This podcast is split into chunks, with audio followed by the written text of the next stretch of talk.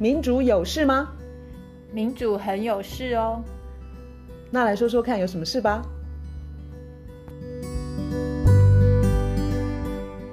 大家好，我是苑韶。大家好，我是倩怡。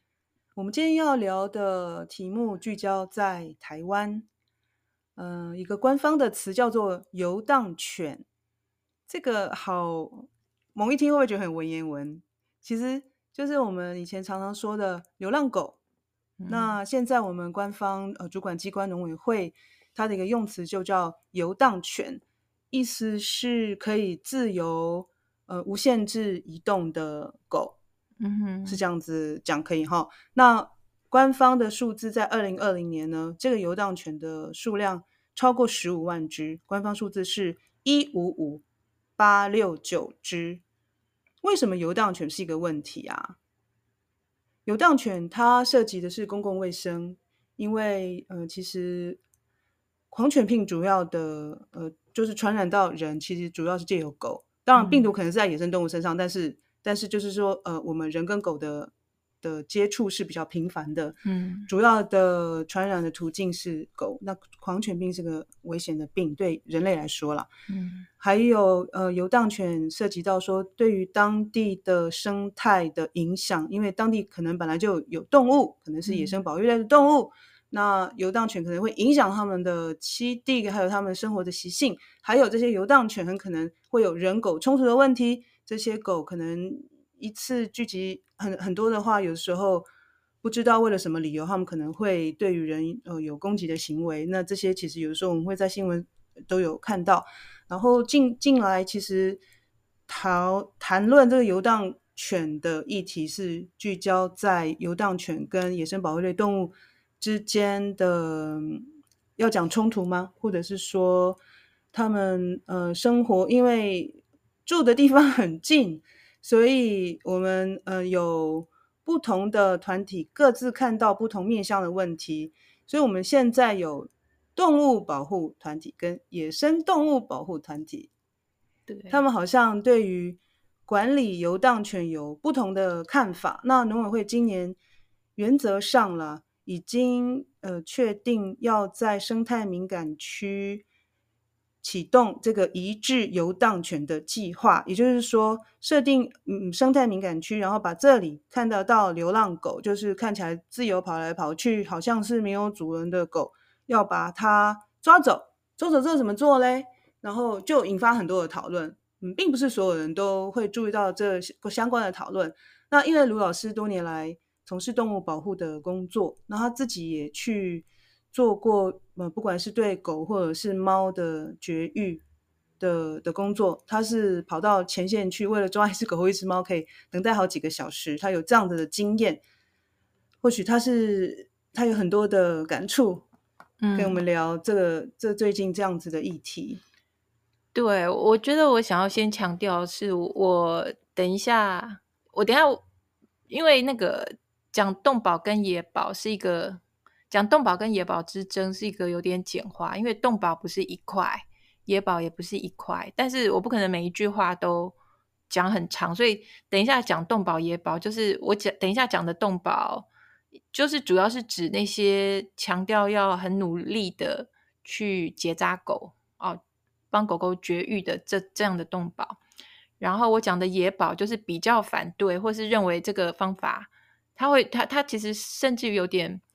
否定你帮狗绝育的它的这个成效的这一群野保，嗯哦，所以野保也不是一块，动保也不是一块。但是我等一下就基本上是代表这样的两群人。OK，然后这个动保野保的争议已经至少十年，就是其实很久。就你刚刚讲的那些游荡犬，游荡犬包括就是完全确定没有主人的流浪狗。加上其实有主人，但是他是用放养的方方式在养，嗯嗯、所以那狗在外头乱跑。就是有固定的人在养，但是他是让它自由来去。对，就是因为这样的狗有非常多的问题，所以从很早以前，因为在二零一七开始呃零扑杀之前，我们的政府它其实也解决不了这个游荡犬的问题，但是它有一个扑杀这件事情在进行，也就是说。呃，有人抱怨，然后会去抓一些狗，然后会杀一些狗哦，就是十二天嘛，十二夜那个那个电影纪录片，对，嗯、就是会去杀一些狗，然后好，那外面狗都还是在生，然后让有人抱怨再抓一些狗，然后再杀一些，然后外面狗还是在生，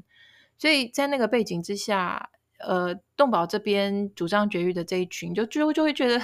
这不太是个办法，所以是很努力的在推说，嗯、因为外头的狗就是非常的多，然后他们在生，所以。就是绝育这件事情绝对是非常重要，所以就一直在推说绝育一定要努力的去做。对，那讲的那些狗会造成伤害，都是都是我们这些主张绝育狗完全认同。我们知道那个狗有各式各样的问题，对，所以各式各样的问题的这样的狗，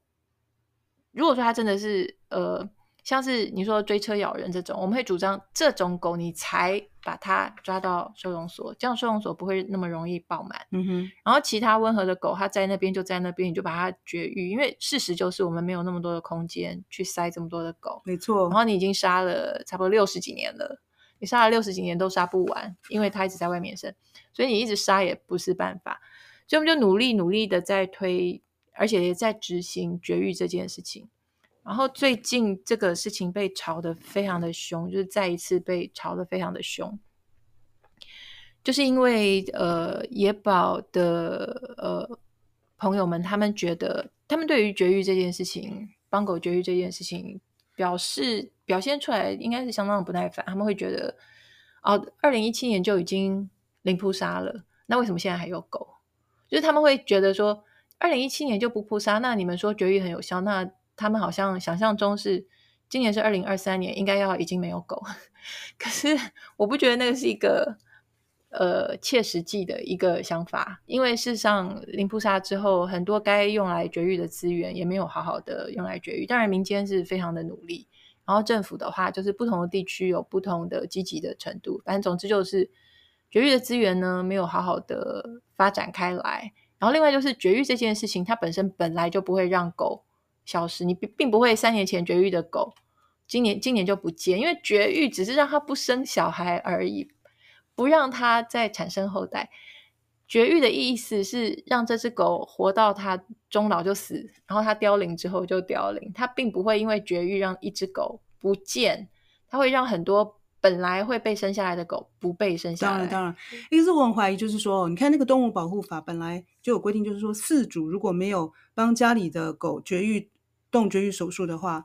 他的他要他可以有那个，他会被处罚款嘛？是新台币五万到二十五万。那我觉得我我很怀疑这套法令被执行的，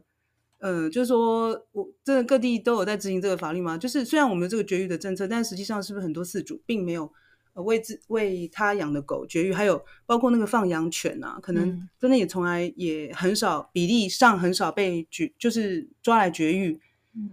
虽然我们有这个政策，对，对，可是实际上其实很多的狗很可能都没有绝育，所以他们可能一次也是生个从三四只、七八只到十只都有可能，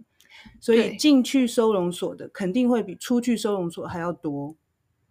对，我觉得这个你你讲到这个东西，我觉得有两点我想要去回答，一个是。就是比较乡下的地方的那个放养犬，因为乡下地方的比较偏远的地方，它养养狗的方式不像是在都会区，那个狗就是在房子里。乡下地方很多狗就是放在外面养，这是从应该是自古以来。嗯嗯，你知道像我们说的那个饲主责任，然后规定说你要养狗要帮狗绝育这些事情，这些都是很晚近的事情。从人类的观念发展，对很晚的观念，甚至于立法，就你从人跟狗的从历史以来的关关关系来看。人都把狼喂成狗了，然后那古早的时候，那狗又不是在，不是一个在房子里面的状况，所以台湾这块土地有狗，应该是不知道几百年前就有了。嗯哼，所以那个时候并不可能有饲主责任，也不可能有什么规定它绝育，所以狗在外头，狗在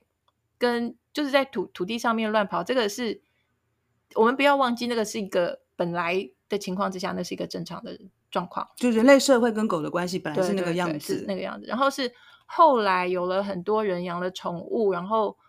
狗越来越多，然后我们有了所谓的饲主这样的概念，然后有了饲主责任的要求，嗯、然后更进一步的要求说，你若要养狗，要帮狗绝育，那些都是后来。嗯哼，所以这个是我们前后先不要搞反了。嗯、我我现在听到很多人都说，哦，所有那些狗都是因为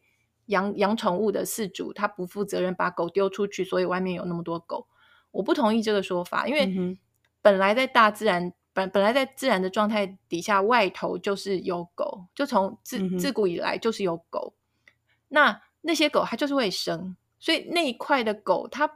不容易被纳入到我们的法律，嗯、或是我们都会那种想象说、嗯、啊，饲主责任一个人对应一个家对应几只宠物，然后这几只宠物有登记有什么，并不是这样，就是外头有那些狗，所以这是为什么？我觉得推行大规模的绝育很重要，就是很多狗它就是没有饲主，它就是没有饲主，它是没有主人，所以这些狗你就是要把。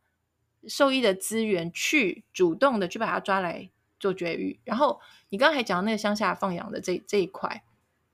乡下放养这一块，可能有一部分乡下的这些狗狗的主人，他们呃没有那么接受绝育这个事情，可是有些是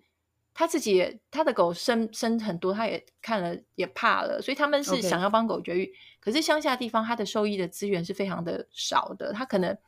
还要想办法有交通工具，把他的狗怎么样弄到车里，怎么样再把这个狗再运到不知道几个小时以外的地方去找一个兽医院，然后去做绝育这些事情。他没有不像都会那么方便的绝育的资源、受益的资源。所以，当我们一开始在推动这些帮狗绝育的时候，就已经就是会深入到那些地方，嗯、就是把受益资源带到乡下，去帮这些需要帮狗绝育的，但是没有资源的人，去帮他们把他们的狗啊、猫啊都绝育掉。我觉得把资源带进去，这是非常重要的一点。所以，当我们在说帮狗绝育的时候，不光是有饲主的，也不光是完全没有饲主的，还包括有饲主，但是他放养，但是他没有。兽医资源的，所以我觉得各个方位就是全方面的去大规模的尽量尽量尽量减少减少减少狗再去生狗这件事情是绝对重要的。但是我觉得这件事情今天因为野生动物受到了狗的伤害，野生动物那那一块我们是从头就是不认为狗应该待在那个野生动物的环境里面去伤害野生动物。这个我们等下还有时间讲。我觉得不能因为今天这个。野生动物受到伤害这个情形被呃广大的被有录影啊，然后有狗狗咬食、啃食穿山甲这些画面，血腥的画面，就马上的把帮狗狗绝育这件事情，把它打成是一种失败，或者是否定它的功能，或是它的重要性。我觉得那个是非常可怕的，因为如果说我们今天不继续好好的帮大规模的帮狗狗绝育的话，我们将来会处理不完，问题会越来越严重。我完全同意游荡狗数量的管理，呃，不可能在很短的时间之内马上解决。嗯、就算是绝育，可能要要持续的长时间的做，才可能有效，以及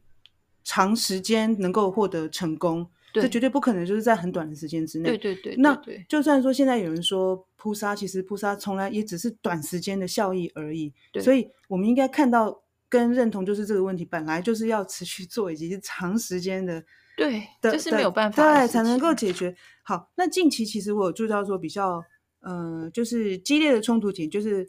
呃，我用一个比较明确的例子来说好了，这个是林务局的资料，就是野他们放在野外自动相机监测发现，就是拍到游荡犬或者是猫频率越高，那野生动物的种类或者是次数。会大幅的减少，那表示就是野生动物的栖息的空间是受到挤压，因、为就是像刚刚卢老师有提到，就是说有一些照片外流嘛，就是狗可能咬到不管是穿山甲或者是、嗯、对这个很多，这这这种影片非常的多，对，那这个是我们可不可以从这个引爆点，就是近期这个引爆点来来来发展这个议题？对，我觉得一方面是因为呃。之前应该是呃狂犬病，我忘记那是哪一年，二零一。你说发现狂犬病病毒吗？鼬獾，二零一三年，二零一三对，好像是那个之后开始山上放了，台湾的山上就放了很多的那个。你说那个自动相机监测？对，嗯，我想在做那个野生动物研究的都会做放这个啦，倒不一定是说要监测。那次之后好像是就是数量就是更密集的在放，okay, 所以就是这个因素，这可能是其中一个因素，嗯、但是。我们可以想象说，那个那个画面多了之后啊，它的确会，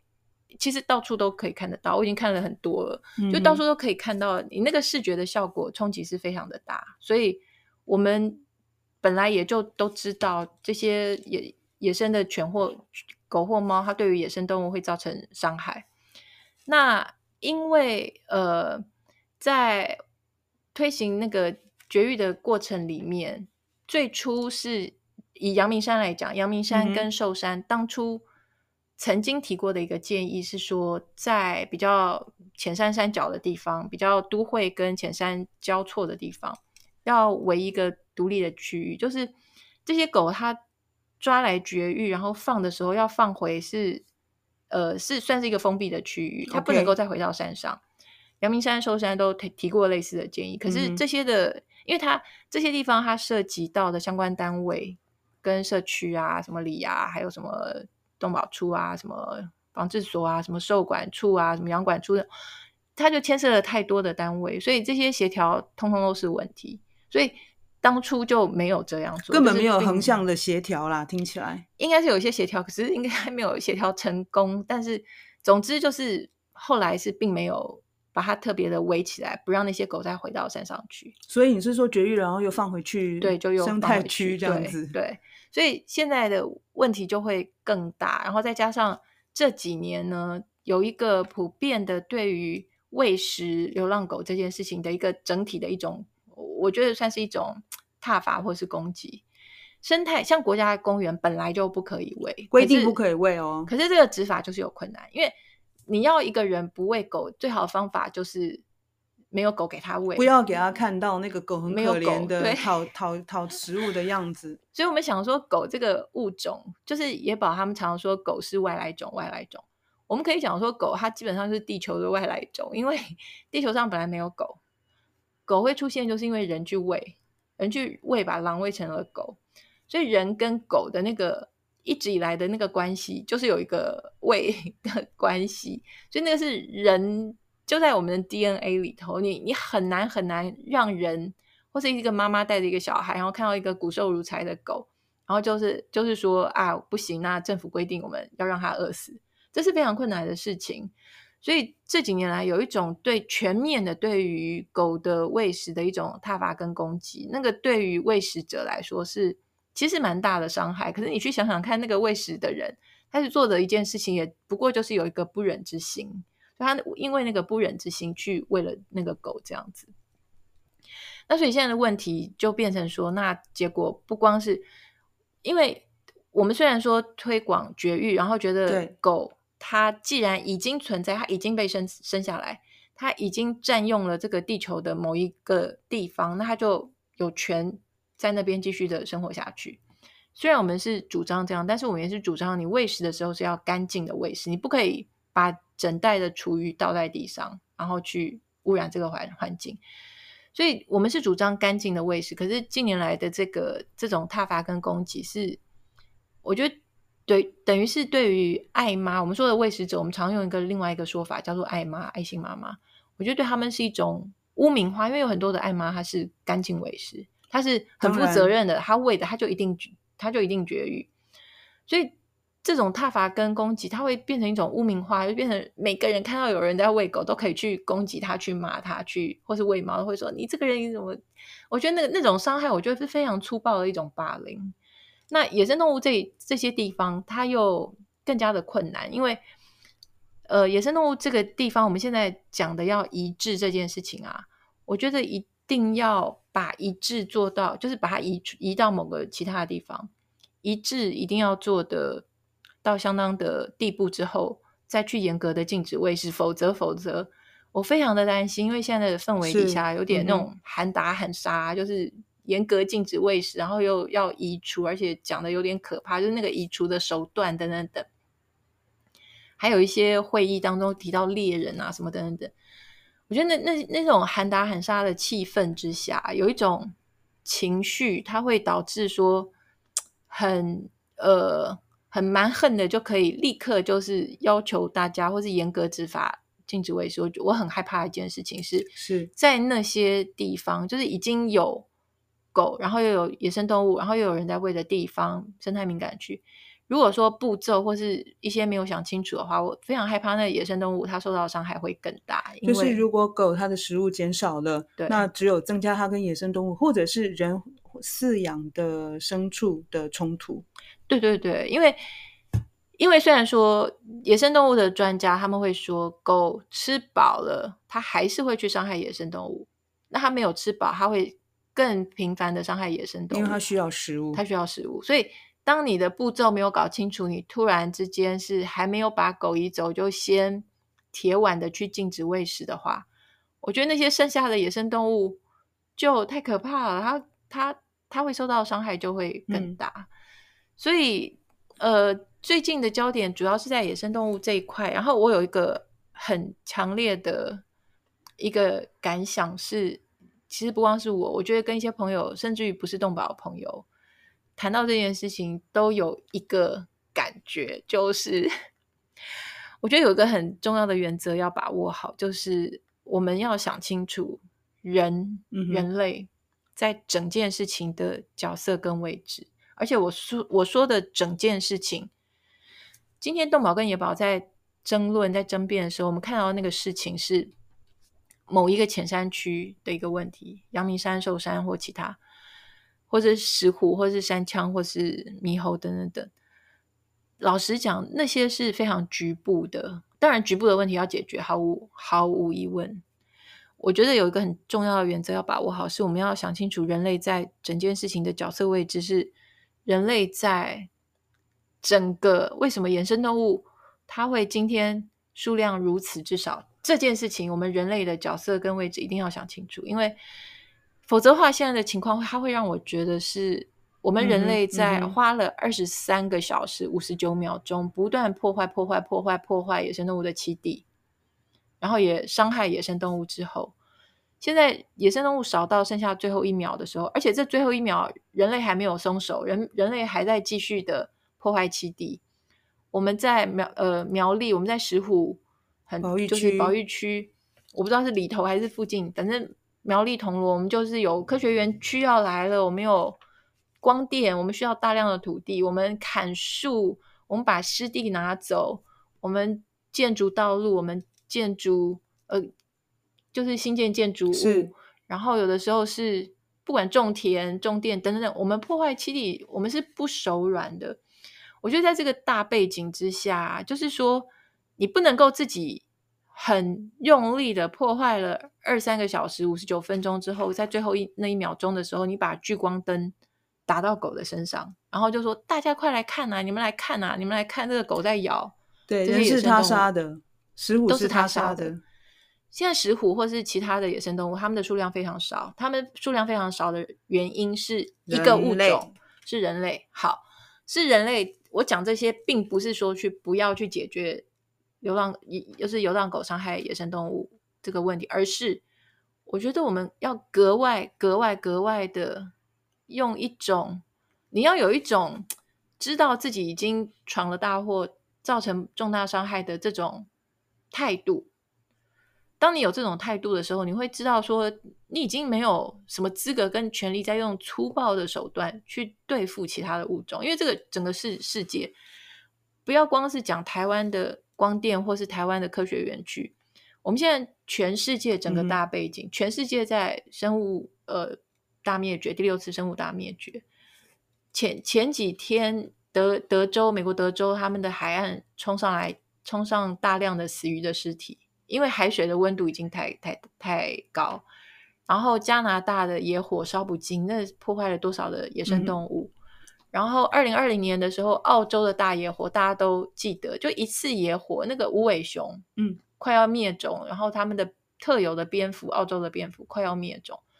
所以，我们整个大环境对野生动物都都是非常不利，因为我们的气候变迁，我们的碳排，我们的温度，你来一次野火，一次干旱，一次洪水，你就可以把一个野生动物物种就消灭掉。就在这个整个大背景之下，我会觉得人人类就是先，我们一定要拿着镜子照自己，然后用用一个比较谦卑、愧疚的态度去处理其他的局部的问题，而不是就是喊杀喊打的去对。我现在游荡狗、游游荡犬这个问题，让我感觉到有点那个那样的氛围，我会觉得并没有用一个谦卑，然后检讨人类自己。因为老实讲，这里里头，我当然不知道这这群野保人谁谁是谁啊，或谁做了什么。可是我觉得总体来讲，我觉得他们对于整体我们什么，不管是碳排、气候变迁这些开发财团，然后有权有有钱有势，什么政府这些。他们那些破坏气体的行为，我觉得他们打的力道至少是非常小的，可是他们打狗的力道是非常非常强的。好，那我们再把重心移回到狗的身上。嗯哼，所以其实狗如果说它的数量在这些生态敏感区，其实好像我我我不知道是不是嗯、呃、异常的增加，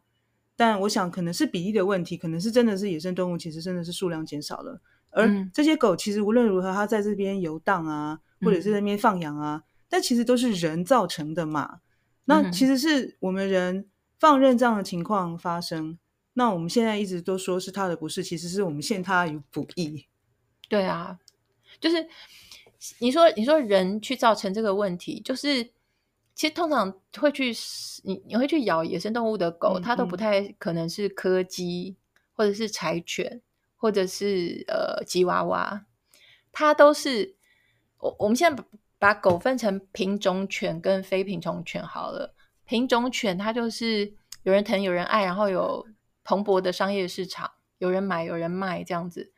那那那那那种狗，它要进入严格的饲主责任那个那个轨道是比较容易的。嗯嗯嗯，登记啦，或者是要求绝育啦，对，是比较容易的。其他这种根本也不是什么品种犬，就是。有些可能是台湾土狗，有有些可能就是就是混种混种狗，所谓的米克斯就是 mixed，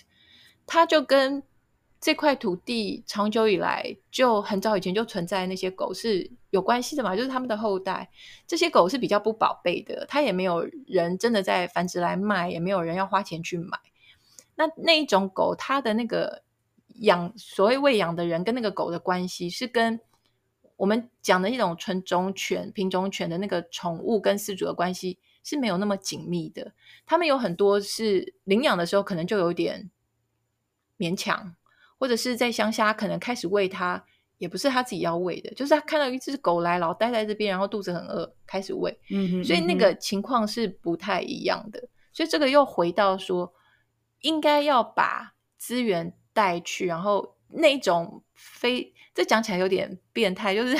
非纯非纯种犬尽量结扎，不要让他们再去生后后代，这样感觉上好像是去灭他们的灭族的一个感觉。可是事实摆在眼前，就是台湾全世界很多地方都一样，有很多的狗不断不断在繁殖，而那些狗是没有人要养的，就是没有人要兴高采烈等着更多狗生出来要去养，花钱或不花钱去养。嗯、所以这个现象就是说。我们要去抑制，所以这个又回到说绝育还是一件非常非常重要的事情。那这这样的放养的这些这些人，他的这个他要怎么样进入到饲主责任的这个轨道？也就是我刚刚讲的，你兽医的资源带到乡下去之后，嗯、你帮他绝育的同时，顺便帮他宠登做宠物登记，这样子他本来他跟他的狗的关系是比较。飘渺虚无的，但是当你去帮他做绝育的时候，把他纳到宠登的这个呃轨道里头，这系统里头，他跟他那只狗的关系才比较比较比较扎实，他就确定是他的四主。所以我觉得现在现在的这个争议里头，有另外一个让我觉得有有点粗暴的，也不能讲粗暴，就是我觉得有的时候他们会硬要把一个不忍心狗挨饿的喂食者。把它硬要塞到饲主的那个框框里头，可是那种舍不得狗挨饿的那个给一个喂食的动作，那个人并不能够算成我们一般想家家里饲养狗那个饲主那个框框。我觉得那个是不一样的事情，那是不一样的种类。所以你如果只是因为一个人他看到外头的狗饿，然后他每天去喂它。这不能把它想成是我是一个在家养了吉娃娃，或是我是在家养了雪纳瑞那样的饲主，然后有同样的责任，我觉得是不一样的。我觉得其实我们人类对于栖地的破坏啊，是绝对要负最大的责任。这这一点就是没有，应该没有人会反对吧？然后我觉得现在现在问题这么大，它其实也就是我们的人类的用地一直在蔓延、蔓延、蔓延、扩大。所以，嗯哼，所以三方或者说两方，人类跟野生动物的栖地越来越重叠，就我们一直进入到他们的，我们一直在破坏他们的栖地。对，所以就是冲突会越来越白热化，然后狗狗就是一个狗是今天今天我们经常听到说这些狗该被消灭，是因为他们是呃外来种外来种，那个是我觉得是比较对我来说比较古老的一个分法，而且也比较僵硬，是就是有被驯化的动物，然后有野生动物，然后狗它是野生动物，野狗是野生动物，可是它又是外来种，就是像那些。什么小花曼泽兰，或者是 什么埃埃埃及圣学那种，可是事实上，从社会就是比较政治学、社会学的角度，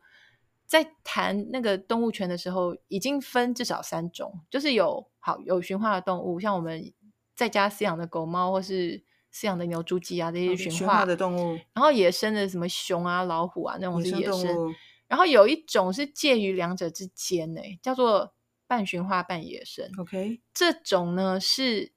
我们明明知道说那样的动物它是依赖人的，可是它不见得是在人控制之中的。就是有什么松鼠啊，什么什么之类，有一本书叫做《动物公民》，OK，他就是在讲这个东西。所以，我们对于那样的动物，它我们的责任，我们该尽的责任义务，跟那些动物享有的权利等等等，也就不一样。那游荡犬呢？有流浪狗算是流浪狗就是就是对啊，就是它就是半驯化半野生。因为你说野狗，野狗它怎么不是不是野的？它就是野的。可是对于野生动物来说，它又是外来种。然后，可是你如果人没有。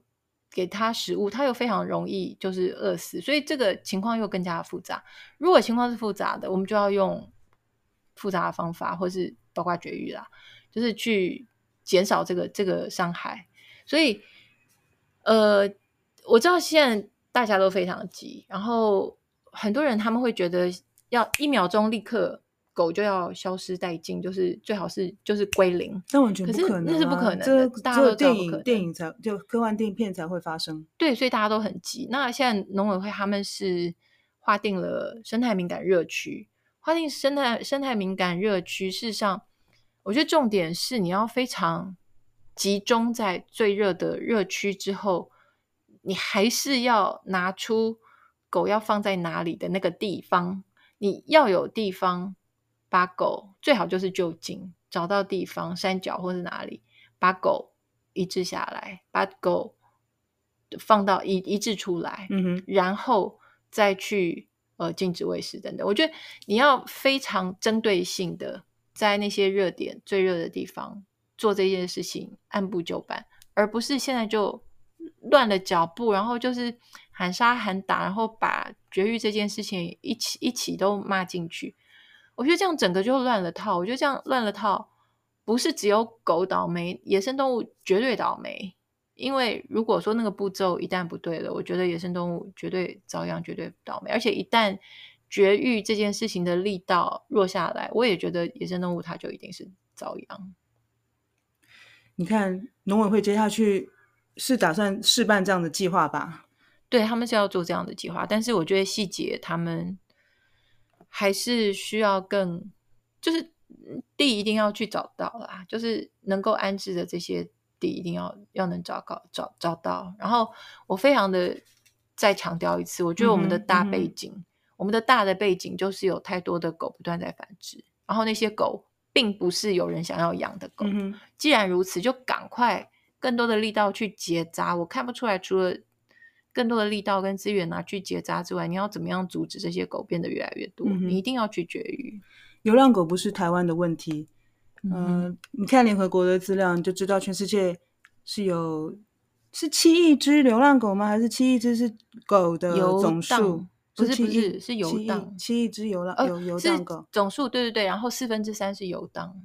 七亿里面有四分之三，你看哦，四分之三的比例是相当相当的高，所以。世界动物卫生组织也是，呃，把这个问题当作是一个重要议题来讨论。然后我有注意到，他提到三个面向，呃来解决这个问题，就是法令，然后教育推广跟改变行为的宣导。那我我自己会觉得，就是说我们在教育推广跟改变行为的宣导上面，其实